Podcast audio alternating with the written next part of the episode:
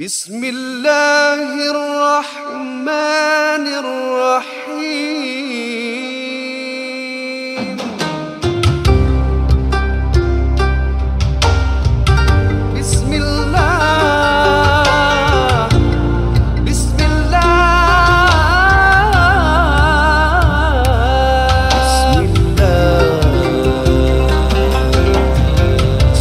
Warahmatullahi wabarakatuh. Waalaikumsalam. Terima kasih ya Hmm. bagi mereka yang sedang mendengar NJU podcast non judgmental ummah, non judgmental ustaz, non judgmental uh, ustazah apa-apalah Mm-mm. uh, you nak you nak uh, serasikan dengan panggilan tu tidak kisahlah tak ada masalahnya tapi yang kita tahu eh podcast ni bukan NJU. Ya, Uh, betul. nak update sikit lah kita dalam perancangan untuk membuat live show Ya. pada bulan Oktober, mid Oktober. Ya. Uh, dan Looking kita forward. ya kita akan announce eh announce je lah. Announce je lah date. Dah- dah book lah. Ah, dah book dah. Confirm. 16 hari bulan Oktober. Ya. Yeah. Uh, dan kita nak buat satu uh, orang kata tu dia seolah-olah macam um, malam memperingati uh, perjuangan Nabi Muhammad SAW eh. Hmm. Uh, jadi banyak kisah-kisah sejarah dan seumpamanya tazkirah yang bersangkut paut dengan sirah nabawi dan perkara-perkara yang uh, yang Rasul kita, junjungan kita uh, lakukan yang boleh kita kaitkan dengan dunia moden ni saya rasa macam these things are important Ya. untuk kita kongsi sebagai macam for myself and uh, for ourselves we we're parents and we need to equip ourselves with these things at times pun you know nak baca you get what I mean Ya, so kita- kita akan panggil uh, Yusuf Islam juga. Eh, tak. eh serius eh Yusuf Islam ke Cat Stevens eh Cat Steven, Cat Steven. Oh. Orang panggil Steven eh. InsyaAllah. Tak, tak, tak. Sometimes Cat Steven cross the road also. Benar tak? ah, tak apa ni Okay, tak Oh, apa. Rafin Syauki buat Bukan, lawak. bukan. Tu arwahnya. Oh ya, Oh. Tim Rambo ya. Ah, okay, anyway. Um, uh, malam memperingati dan juga uh, malam mahabbah cinta Rasul lah. Nanti kita akan berikan Hmm. tema dan namanya lah. Hmm. Ini akan ada pada 9 Rabiul Awal. Kebetulan juga pada waktu-waktu Nabi SAW dilahirkan. Hmm. Dan dalam diri Nabi SAW semua Hmm. terlibat. Uh, semua profesi, semua kerjaya, semua akhlak, semua perkara Hmm. lah eh, rahmatan lil alamin. Dan Sayyidina Umar pernah bertanya kepada Rasulullah SAW, Ya Rasulullah, aku sayang dan cintakan semua orang, Hmm. cintakan engkau juga. Tapi aku cinta diri aku lebih daripada dirimu, Ya Rasul. Mhm, mhm. Nabi sebut, kalau gitu belum cukup sempurna imanmu, hai Umar. Huh? Ah, belum sampai Hmm. iman you eh. Ah, Hmm. Belum sampai. Mhm, Dia mhm. jauh tapi dekat. Belum belum Oh, sampai. tu Ramli Sarip Ah. Uh, by the way bagi yang sedang mendengar uh, podcast ni dibawakan khas pelada Belum oleh uh, NGU Nazif Yeah. sabun harian dengan kuasa daun bidara kalau korang betul suka dengan konten yang kami churn out every single week bukan ini saja malahan kalau you know you have some time uh, join us uh, dalam um, perhalusi bacaan uh, Oh, Quran Karim uh, dan rakaman bagi sesi itu dilakukan pada setiap hari Kamis. Kamis jam Hmm, lapan 8.15 itu Hmm. 8 malam lah lepas uh, lepas maghrib Isyak sebenarnya. lah. Di Isyak kita lambatkan sikit lah Oh, ya. untuk sesi Oh, mengaji sorry. ni. Ah, betul. Jadi boleh saja masuk. Ada uh, request untuk uh, membacakan surah yang lebih simple. Ada nak cuba macam go to baca. session. I think Hmm. we can consider that Ya, lah. ya. Boleh. Untuk dari sudut yang lebih simple lagi. Jadi Mm-mm. lebih ramai dapat angkat tangan dan juga Sampai uh, Baca lah. belajar lah. Okay. Uh, tapi kalau korang suka dengan program seperti ni sebenarnya it's funded uh, dengan duit sabun yang kita Ya. dapat ni penjualan. Jadi kalau ada penjualan Betul. adalah program. Ya, ya.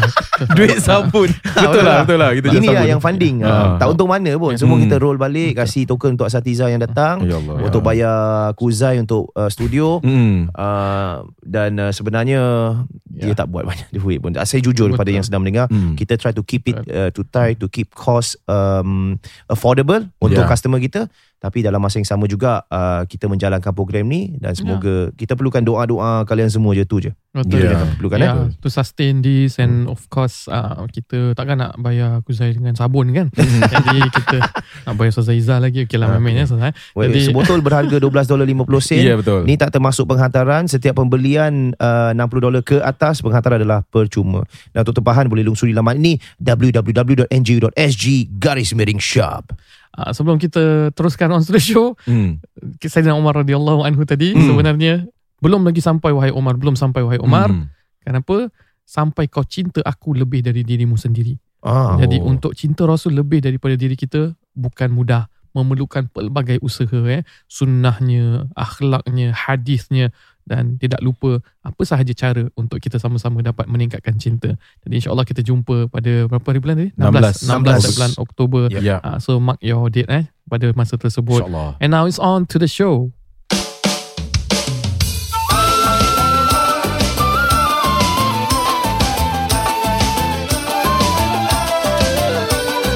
Jangan segan dan malu Marilah mendengar NGU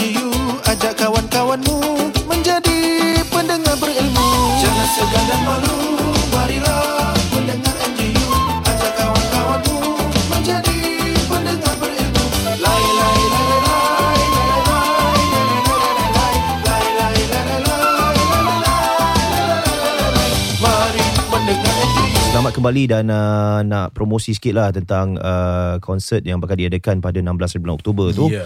Uh, kami masih lagi uh, mencari penaja InsyaAllah. sebab setiap uh, acara seperti yang anda saksikan dia memerlukan sekurang-kurangnya tujuh Hmm. uh, tujuh sponsor dengan uh, dengan uh, package yang telah pun tersedia ada. Kami buat package ni kira mudah mampu milik lah Betul. untuk perniagaan-perniagaan yang ada dan um, anggaplah ini sebagai satu uh, brand awareness mm-hmm. untuk uh, pendengar-pendengar kita. Jadi yang masuk dalam tu uh, dengan harapan uh, untuk sekurang-kurangnya leave a mark on the minds of our pendengar Ya. yang yang yang tahu dan benda ni ataupun um, program ni akan it, it will be housed in NJU punya uh, Facebook Facebook. uh, so you all can watch it again and again Hmm. dan uh, juga disertasamakan dalam uh, sudutan program juga ada saya tahu uh, feedback daripada pendengar dia mengatakan oh banyak sangat sponsor tapi kita harus berterima kasih dengan mereka sebab Betul. Uh, anda lihat kita cuba untuk buat sesuatu yang tidak pernah orang lihat iaitu di kawasan Scape the Ground Theatre uh, satu tempat yang besar dengan Konsep lagi. uh, Hmm. konsep dia dengan lighting dan dengan sound yang baik supaya anda dapat enjoy Betul. ya tanpa m- membayar satu sen pun Betul. uh, tak ada subscription tak ada apa ini Ya. adalah untuk 100% percuma kita berikan tapi apa yang sponsor kita perlukan adalah sedikit airtime, sedikit perhatian daripada anda untuk menunjukkan apa yang uh, perniagaan mereka laksanakan. Tapi Betul. pentinglah kita sokong perniagaan Islam dan sama-sama kita ekosistem tengok ada ada, ada entertainment Islam, ada program infotainment Islam, Mm-mm. ada perniagaan-perniagaan Islam, ada pendengar-pendengar Islam. Jadi satu ekosistem ni kita membesar bersama-sama.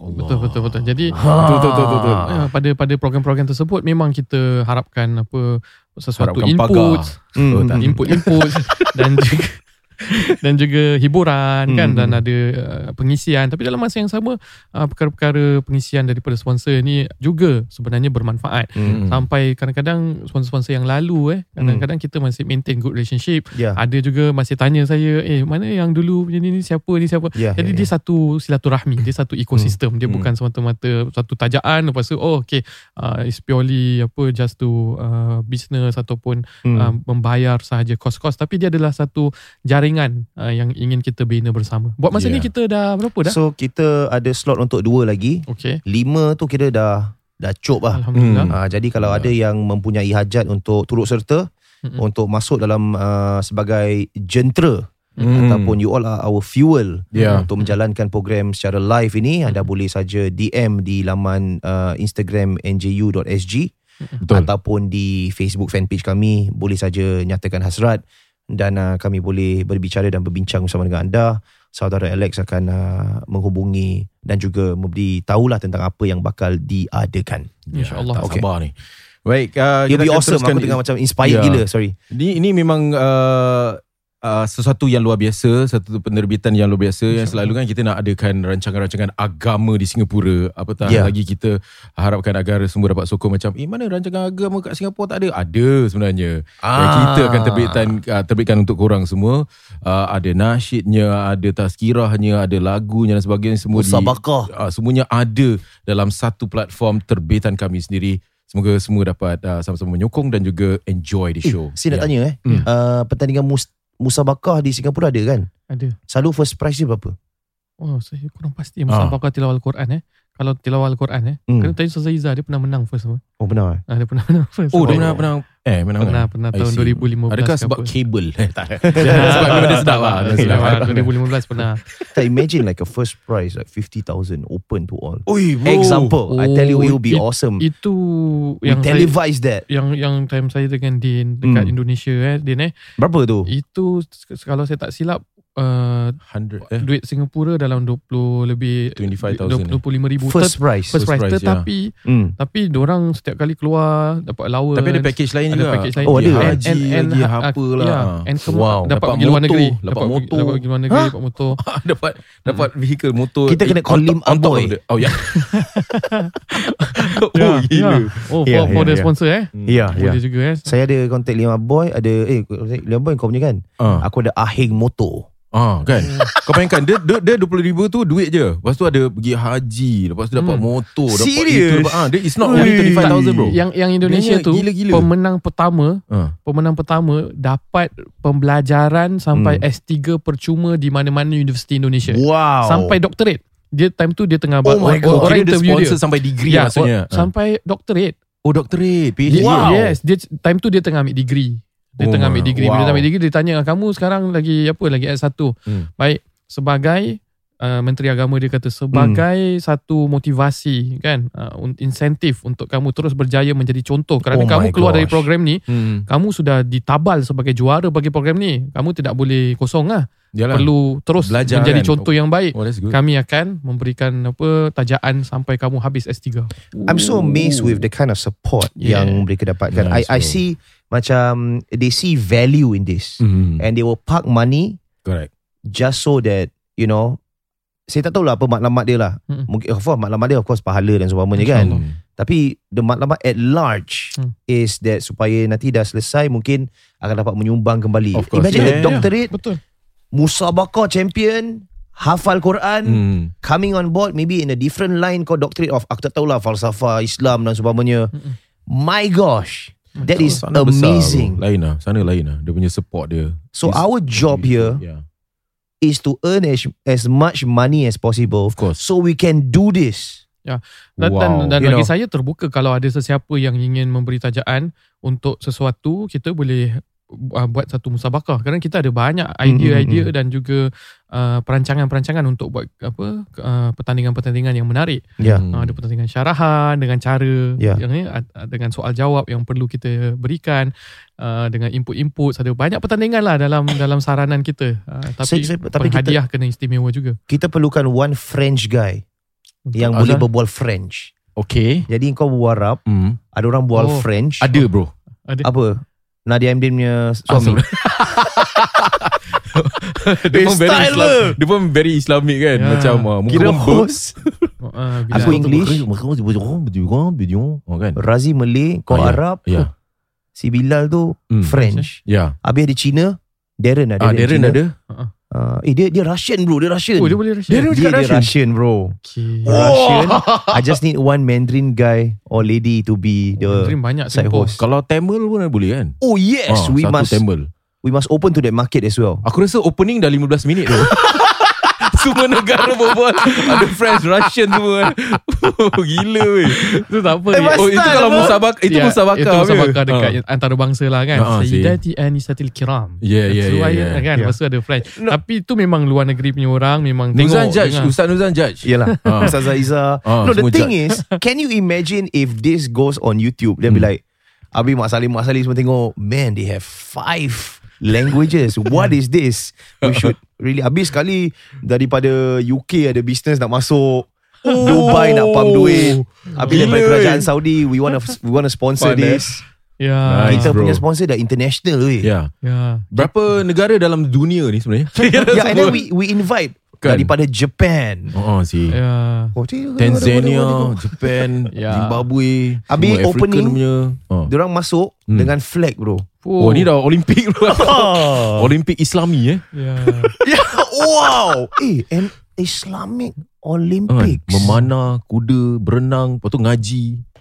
Itu lain eh. Macam mana Ustaz? Apa hukum buat um, Islamic Games? Oh boleh. Kerana dulu pada zaman Salahuddin Ayyubi, Hmm. Ada eh? uh, Salahuddin Ayyubi uh, me, apa orang kata melatih dalam nak melatih Hmm. tentera-tentera Islam ada yang memang buat some apa competition Hmm. tapi Hmm. competitionnya termasuk siapa yang hafal Quran juga dia nak tentera-tentera Islam yang bukan fizikal je kuat tapi rohaninya Oh, kuat Really? uh, dan dia berikan ganjaran siapa yang anaknya hafal Quran siapa yang keluarga Hmm. hafal Quran dia beri dia beri uh, kerajaan beri kerajaan beri jadi itu satu motivasi kerana dia yakin uh, bersepadu eh, sesuatu di dalam diri manusia tu akan mengundang rahmat Allah dan akan berjayanya umat bukan saja akademik hmm. bukan hanya fizikal eh, tapi juga spiritual dengan yang mental obo tu macam mana Ustaz? Obo tu Ah, boleh? itu macam mana? Tu dah Ah. kira Ah. macam mana tu? Dah Dah, tak boleh, like eh? the fire. oh tak ada masalah lah Oh Ha? tak ada tak ada masalah. eh? masalah apa kita Tapi bukan kalau kita, kita- lambangkan neraka ke apa bukan Oh, Tapi kita perlukan ada identity kita. Obo dah Olimpik. Oh, macam okay. mana? Adakah kira macam buka a giant Quran ke? oh, I don't know. I don't know. Like what's symbolic of the Oh, Islamic eh. Games? Masya Allah eh, dekat ujung situ eh Something Ah. lah. Nanti Ah, nanti simbolik jadi satu isu Ya, pula. macam tu. Ah, alah. Ah, ada- dia satu ada isu je. macam Ah. Tapi apa tak ada ni masalah. simbolisme. Tapi yang saya nak tahu, saya nak saya nak tekankan tak ada masalah kalau kita jadi orang Islam untuk pegang obor tu semua. eh. Saya kagum salah satu daripada ambassador Olimpik is Muhammad Ali eh, almarhum eh. Ya, ya, ya. Muhammad Ali pernah jadi apa dia punya kita panggil Tapi kita punya ambassador. kita tak lari tau. Kita naik kuda Ustaz. Kuda tu akan passing kepada kuda lain. Hmm. Oh, dia dah licin. Orang buat kuda. Saya akan judge equestrian. Tapi jangan buat side betting ke apa eh. Ya, ya, Oh, jangan lah. Kemudian, Ha. Kita ada exhibition seluruh dunia. Tapi exhibition selalu mempamerkan muktamar conference terhadap apa yang sebuah negara cerita tentang Hmm. uh, pengalaman di negara tersebut dalam uh, contohnya menghadapi pandemik sebagai Muslims in Singapore contohnya eh Oh. ataupun pengalaman negara-negara Mabims tu memang ada. Uh, Hmm. tapi mungkin musabakah seluruh dunia yang ada Al-Quran Hmm. uh, saya tak pasti kalau ceramah ataupun satu musabakah kreatif Fuh. kreatif apa Islamik kreatif kan Ya, ya. termasuk nasyid termasuk apa Fantastic, lakonan man. termasuk Wow. syair Kalau bina masjid men, uh, pakai kurma, eh, itu kreatif lah. Tak, itu dah lain eh. Architecture lah kira. bersemut lah. kira. Eh, wait, kita ada uh, soalan. Oh, Okey, baik, okey. baik, baik. Bismillah. Kita belum start lagi eh. Oh, ya, my ya. God. Soalan uh, sebab tadi uh, waktu yang episod pertama isu Hmm. pasal perkahwinan saya teringat saya tak Okay. tahu sama ada ini boleh relevan ke tak pasal Okay. isu perkahwinan. Saya pernah uh, dulu uh, uh, berbicara dengan kawan-kawan Hmm, hmm, sebab tadi ada isu tentang uh, suaminya. Ni tak ada kena dengan yang isu yang awal tadi. tadi, ya. ya. Cuma teringat tentang suaminya tidak mahu tentang apa tu uh, nafkahnya tidak mahu Hmm. diberikan, Hmm. kegembiraan tidak mahu Hmm. macam tak bahagia gitu kan. Hmm. Jadi se- seolah-olah dia tak bersedia untuk berkahwin contoh gitu. Hmm. Jadi persoalannya adalah Okey tak kalau kita sebagai sahabat say kawan Kita tahu kawan kita ni Dia belum bersedia betul Ya. Untuk berkahwin dengan Dan dia kahwin pun atas dasar Mengiyakan uh, Mak ayah punya permintaan lah Kau kahwin lah Aku dah kenalkan kau dengan satu ni Baik orangnya Hmm. Kahwin lah sebab mak ke apa Hmm. Jadi dia seolah-olah macam Okey lah aku kahwin sebab Nak dengar cakap mak bapak Tapi dalam segi Hmm. Karakteristik dia Dia macam belum bersedia Untuk Hmm. berumah tangga Kita tahu dia masih lagi nak chill Nak lepak ke Hmm. apa dan sebagainya jadi boleh tak kalau kita mengatakan eh kalau kau betul-betul tak ready daripada kau Zalim. zalim dengan wanita baik tak payah kahwin dan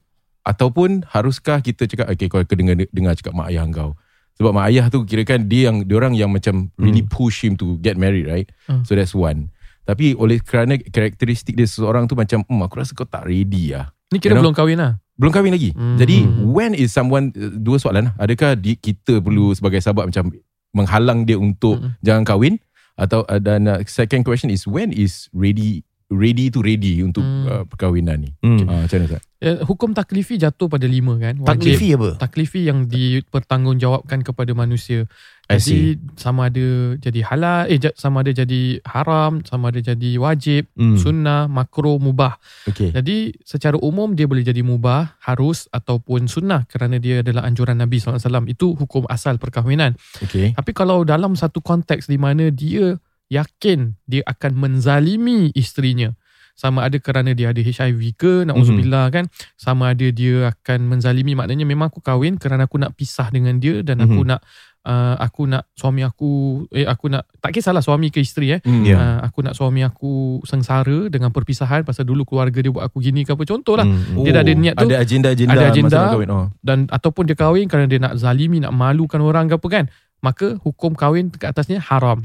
Jadi untuk melarang sesuatu haram mungkar berlaku maka kita wajib menasihatkan dia untuk jangan kahwin. Mhm. Itu kalau dah confirm-confirm haram hukum kahwin jatuh pada engkau maka aku bertanggungjawab untuk mencegah kau untuk kahwin. Mhm. Tapi ini yang jelas haram. Hmm. Kita pun tak ada masalah. Tapi ini sekarang dia jatuh hukumnya mungkin makruh. Makro tu maknanya dia belum bersedia untuk kahwin. Hmm. Dia mungkin tak boleh fulfill tanggungjawab dia sebagai isteri, sebagai suami. Dia tahu kalau dia berkahwin dia akan uh, apa uh, nampak gayanya dia akan me- membawa kezaliman kepada Mhm. pasangan. Maka mencegah sesuatu yang makro bukan satu kewajipan.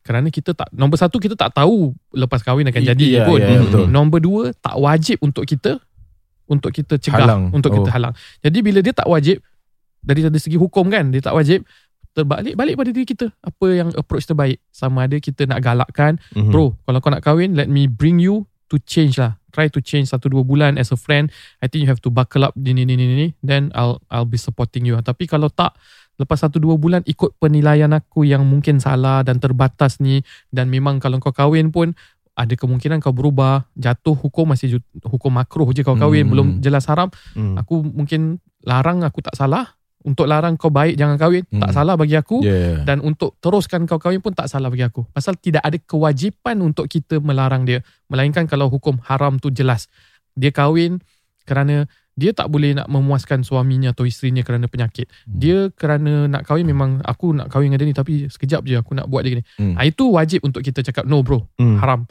Tapi kalau grey area macam tadi, Hmm. makro saja hukum dia kahwin, bermakna tidak ada kewajipan untuk kita halang dan tidak ada kewajipan untuk kita tasjid atau memberikan dorongan. Hmm. Maka kembali kepada situasi masing-masing lah. Dari segi hukum kita dah safe.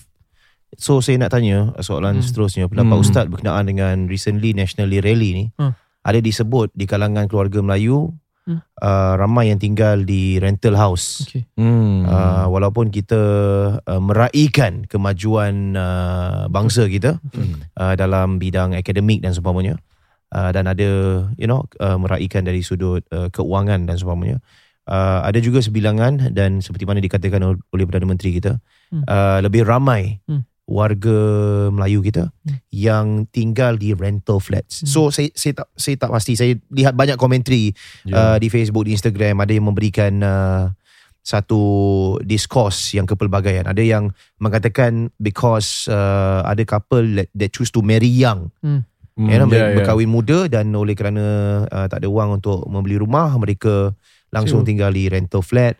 Ada yang uh, dalam keadaan COVID ini uh, mungkin you know tersandung jatuh dari sudut Betul, perniagaan, kehilangan pekerjaan, mereka tinggal di rumah rental. Hmm. Uh, tapi ustaz kan lebih menjurus ke arah uh, nikahkan orang Mm-mm. iaitu naib kadi. Mm-mm. Jadi adakah benar di kalangan you know uh, your circles dan juga bila you nikahkan adakah betul macam dalam masyarakat kita ramai yang berkahwin muda dan belum bersedia untuk you know membina uh, rumah tangga yang saling melengkapi lah dari sudut terutamanya keuangan. Saya bukan cakap Hmm.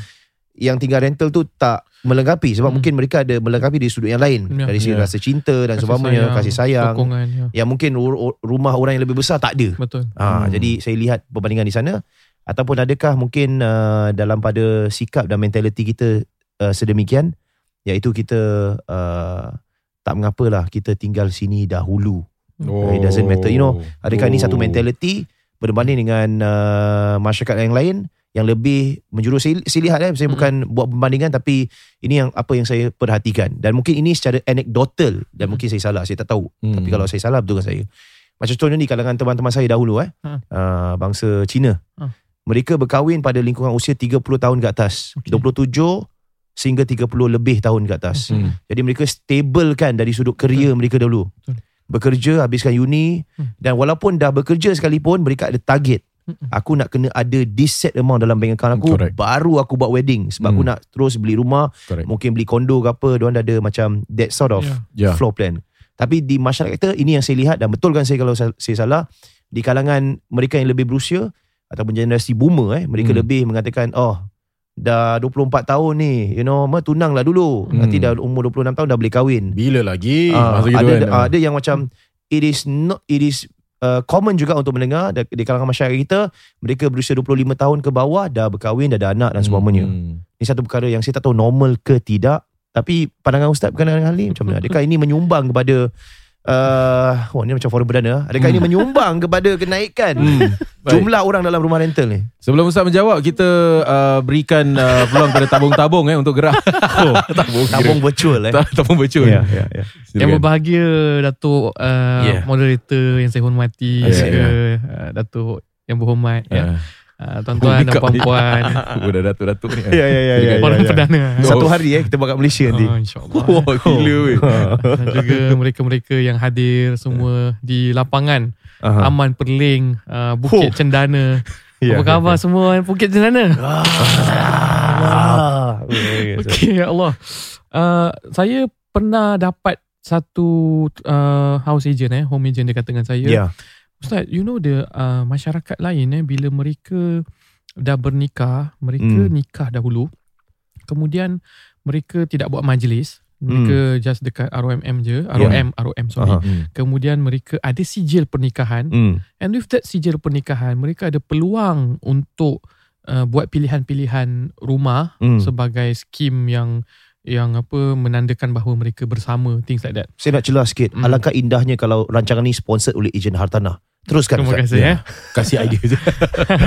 jadi jadi jadi bila bila mana mereka ada sertifikat sedemikian Uh. mereka tidak terburu-buru untuk membuat pilihan rumah Hmm, hmm, hmm. kerana memandangkan trend couple kadang-kadang kurang mendapat pilihan uh, rumah kerana mereka terburu-buru.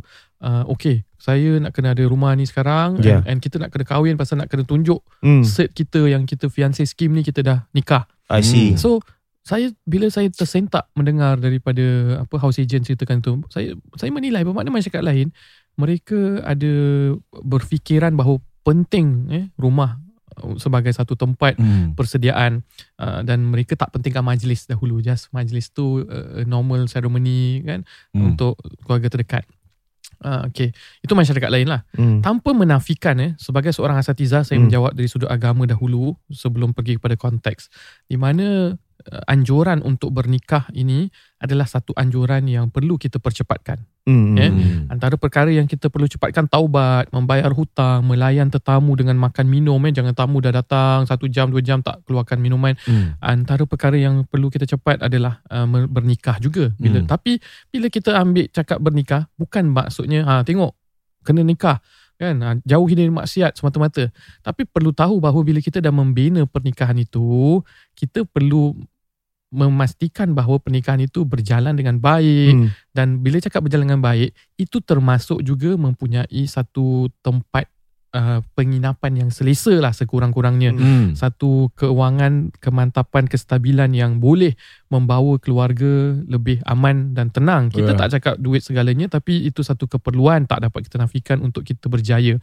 Sebagai seorang asatiza, saya selalu sebut dengan pasangan saya antara kejayaan sebuah rumah tangga. Tak kisah awak nanti tinggal mana pun, jangan lupa perkara-perkara ini. Pertama, semua mesti lakukan perintah Allah Subhanahu Wa Taala. Hmm. Kadang-kadang kalau dah kaya raya pun tak buat perintah Allah, saya tak rasa itu satu kejayaan bagi orang yang beriman. Kedua, uh, bila mana saling kita sayang menyayang, sokong menyokong, Hmm. hormat menghormati, Hmm. lakukan tanggungjawab masing-masing, nafkahnya, uh, haknya, taatnya dan sebagainya.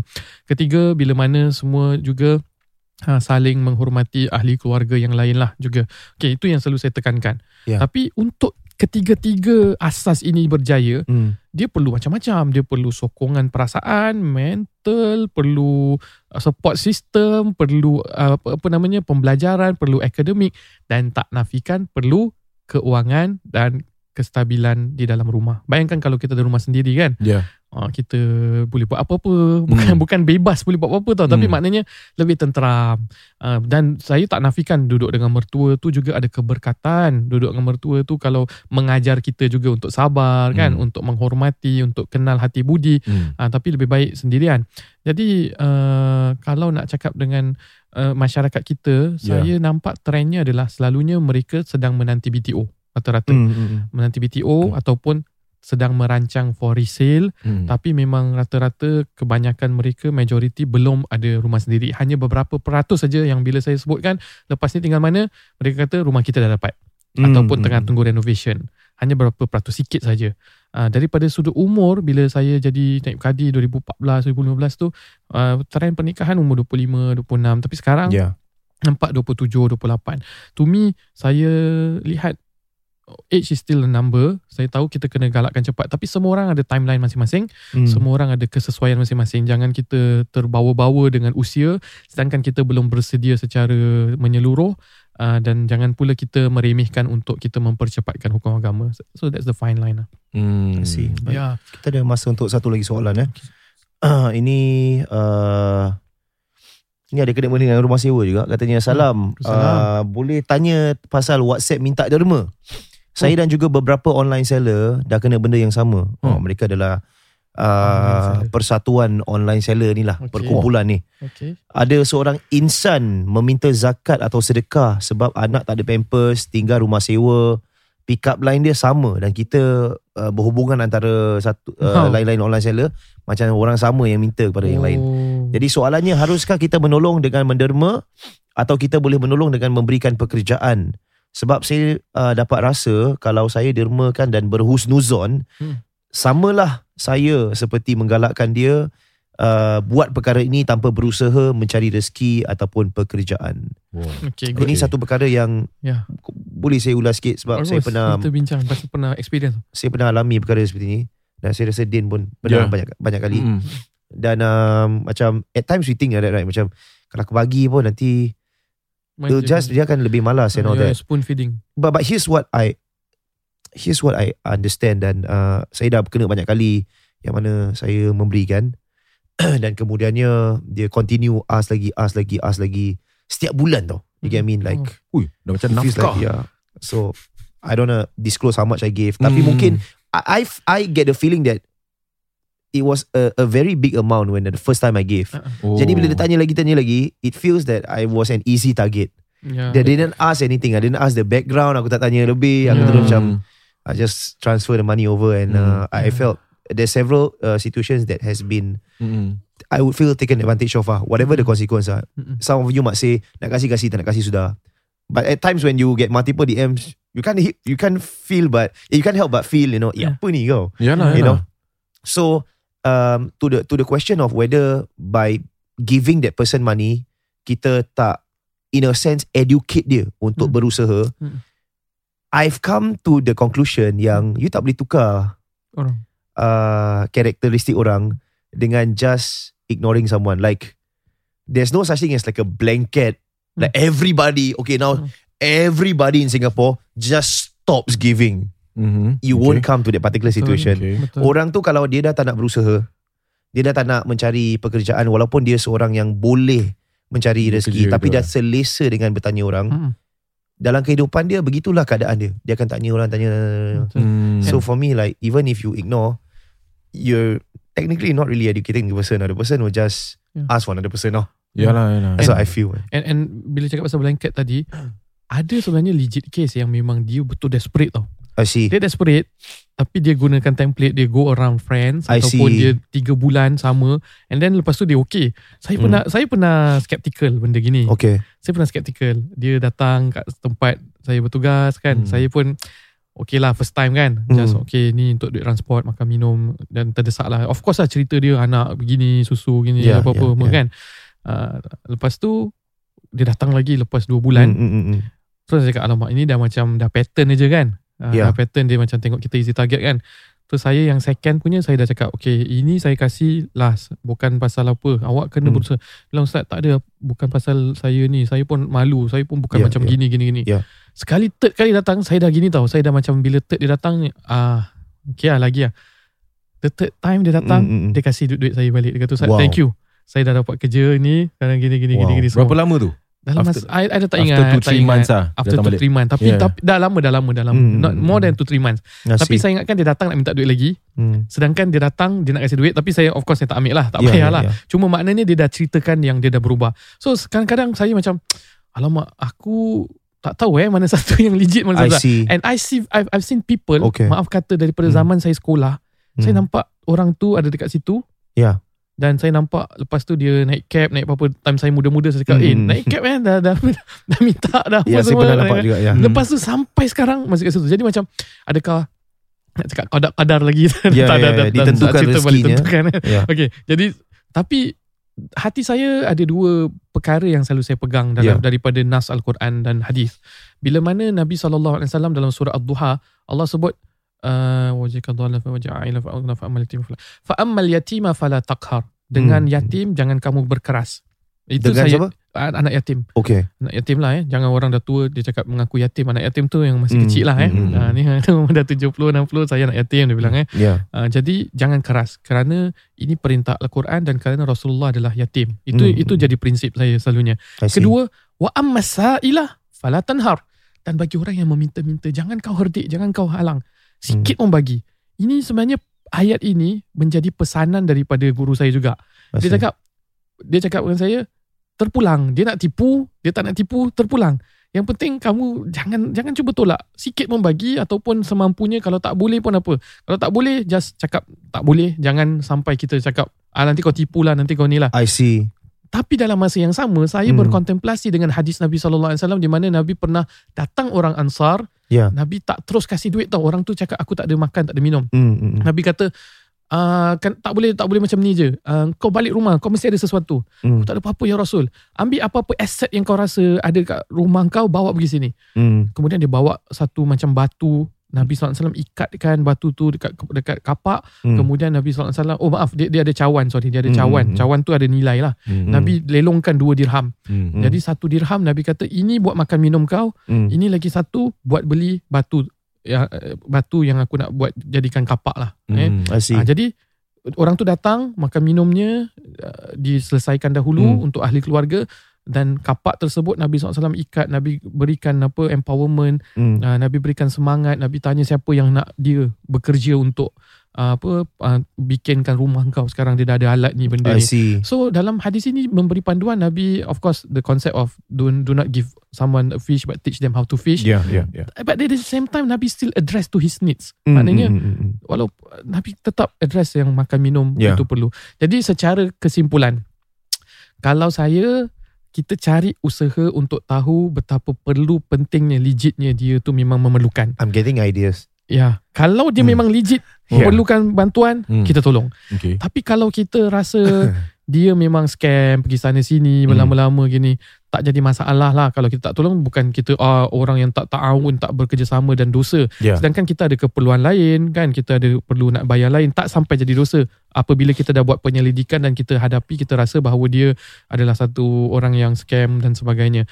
Uh, tetapi dalam masa yang sama uh, jangan kita bersangka-sangka kalau tak nak bagi sudah sudah tak payah bagi dan kalau kita boleh tolong itu alangkah lebih baik lah tolong untuk kasih pekerjaan dan sebagainya Hmm. wallahu alam siapa yang Ya. terbiasa-biasa buat macam gini kalau boleh jangan dan cari jalan untuk berusaha silakan So saya nak ikut style yang telah pun Ustaz Hmm. berikan contoh Hmm. tadi uh, Nabi Muhammad SAW dengan orang Ansar kan. Hmm. Hmm.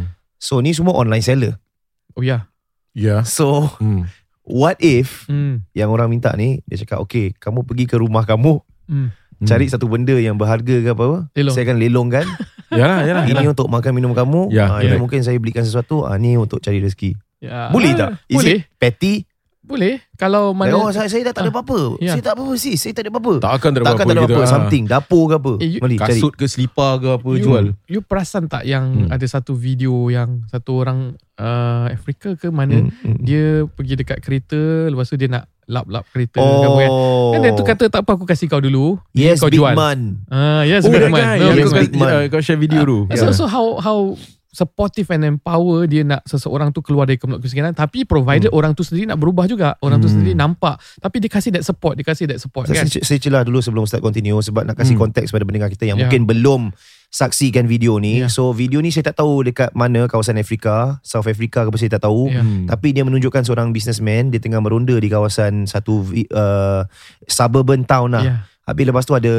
Masa kat traffic light tu Ada orang ketuk Ya. Ada satu penjual sabun lah Dia ketuk okay, ketuk yeah, ketuk yeah, ketuk yeah. Habis dia lower down Yes what you want Boss man you want me to Wipe uh, lah, wipe your uh, Wipe, wipe clean, your uh, windscreen windscreen. lah Yeah. Dia nak pakai sabun yang dia ada tu Hmm. Lepas tu dia cakap That is old technology This is old Hmm. Now don't do this You Hmm. do this Come I teach you Tapi Yeah. dia agak kasar eh Yeah. Come I teach you Dia ambil satu Waktu tu masa covid tau Dia ambil satu Mask. uh, Box of mask Semua masker-masker Face, face mask lah Face mask. You do this I give you now Sell one 10 run 10 Hmm. rand is I think South Africa punya currency. Yeah. Hmm. 10 rand. Okay? Okay, okay can. So Hmm. now sell. Lepas tu Hmm. dia pergi, dia belah and then after that dia datang balik. Uh, habis jumpa orang sama dia Hmm. low down. So how my my boss man that's good. Now I want to buy. I want to buy more. I want to buy more. Jadi Yeah. okay now dia kasih lebih. Yeah. Now you buy from me. Hmm. You buy macam 50 rand, Yeah. you sell each 10 macam dalam tu ada macam 50 face mask kan. Satu ah. dia jual 10 10 10 10 tapi dia beli daripada dia dia daripada ajar. uh, businessman Hmm. cost price aku kau kasih kat kau 50 rand, Yeah. kau jual lah. Dalam ada 50 helai, satu Hmm. helai kau jual 10. Correct. Abi it became a Hmm. booming business. Yeah. Hmm. So I thought it was really brilliant. Correct. Correct. Correct. Yeah. Oh, that's Big, fantastic. big man, big man. Lepas tu dia, dia Yeah. ajar jual benda lain. So that that kind of concept, I think Yeah. kita punya sellers boleh bantu seperti itu kalau mereka nak kan. Uh, kalau orang Maksudnya tadi soalan tadi macam itu adalah lebih mulia daripada memberi terus. Ah, Kalau kalau- macam contoh gitulah macam maybe the question is like more to like mana satu aku nak kena buat? Kasih dia Mm-mm. kerja ataupun kasih dia duit terus all the way bagi saya kalau kita boleh lihat faham sebenar-benarnya dia. Yeah. sebenarnya memang kelaparan, memang anak tak makan, tak minum. Selalunya anak pamper, susu tu yang selalu orang cakap lah kan. Uh, boleh address tu dululah kalau Okay. memang betul lah. Oh okay. Tapi kita di Singapura sebenarnya ada FSC, ada banyak uh, support-support. So in a way kalau kita boleh direct and apa namanya uh, pandukan mereka kepada badan-badan yang memang telah dibayar dengan bajet yang ada dengan sokongan yang memang tugas mereka sepenuh masa untuk buat ni. Yeah, yeah, Itu juga satu benda yang baik supaya tak membebankan. Tapi balik kepada orang tersebut, kalau mereka boleh brilliantly duduk bincang untuk buat sesuatu, ah, silakan, tak ada masalah. Ah, dan se- setelah tu dia boleh men, um, menyatakan kami telah nak menghulurkan bantuan tapi dia sendiri tidak ingin keluar daripada uh, kesusahannya. Yeah. Saya pernah ada satu orang pergi sama-sama sama-sama sama-sama kawan. Hmm. Lepas tu kawan-kawan tu semua panggil dia dudukkan dia. Hmm. Dia minta minta minta. minta, minta. Habis ni ni dah biasa ni dah selalu ni I kan. see. Okay, kita panggil dia, dia trap lah kawan tu kan. Okay, aku Hmm, nak jumpa kau. Kalau cakap ramai-ramai jumpa tak jumpa. Datang, so ramai-ramai kawan-kawan datang duduk. Okay, apa masalah sebenarnya? Okay, kita boleh bagi. No problem, kita boleh bagi. Tapi kita nak kau, kita nak tolong kau. Hmm. Ah, dan dia tak nak uh, keluar daripada perkara tersebut. Pasal Faham. kita sebagai kawan-kawan yang jauh, kita kata, eh kawan kau seorang pergi sana sini tau kan. Kata, Hmm. eh jangan macam gitu. Jangan ingat kita tak tolong dia. Kita dah pernah panggil dia ramai-ramai duduk untuk nak Yeah. tolong dia. So sometimes kita dah cuba semampunya Yeah. tetapi mungkin dia ada masalah-masalah lain yang dia tak dapat nak ni so that's why ada kalanya kemampuan dan keterbatasan kita untuk membantu jangan kita memaksa tapi refer kepada badan-badan yang memang expert untuk membantu mereka Okay, baik. Ribuan terima kasih bagi mereka yang sudi bertanyakan soalan pada podcast hari ini Hmm. dan semoga ia bermanfaat dan kalau anda rasa ia bermanfaat kongsilah bersama dengan seorang tu menerusi lingkaran yang ada Spotify ni ada share button kau klik kau boleh klik copy link kau boleh share dekat uh, Telegram ke dekat WhatsApp, WhatsApp ke ke. atau kau boleh klik terus tu Instagram dia muatkan dekat Instagram story Hmm. Ha, kau bolehlah type apa-apa dan tag kami kami akan repostkan untuk korang semua. Jadi yang sedang mendengar podcast ni dibawakan khas kepada anda oleh teman-teman kami yang menjaga NJU Nazif sabun harian dengan kuasa daun bidara. Sebotol $12.50 sen saja ni tak termasuk penghantaran. Setiap pembelian $60 ke atas penghantaran percuma. Dan untuk tempahan boleh lungsuri laman ni www.nju.sg garis miring Syah. Ya man. Dan uh, sudah tentunya kami ucapkan terima terima kasih Kerana mendengar kami sampai ke hujung uh, Acara Maaf uh, program Untuk hari ini. Semoga dapat manfaat InsyaAllah. Sehingga bertemu lagi. Ila liqa. Assalamualaikum warahmatullahi wabarakatuh. Waalaikumsalam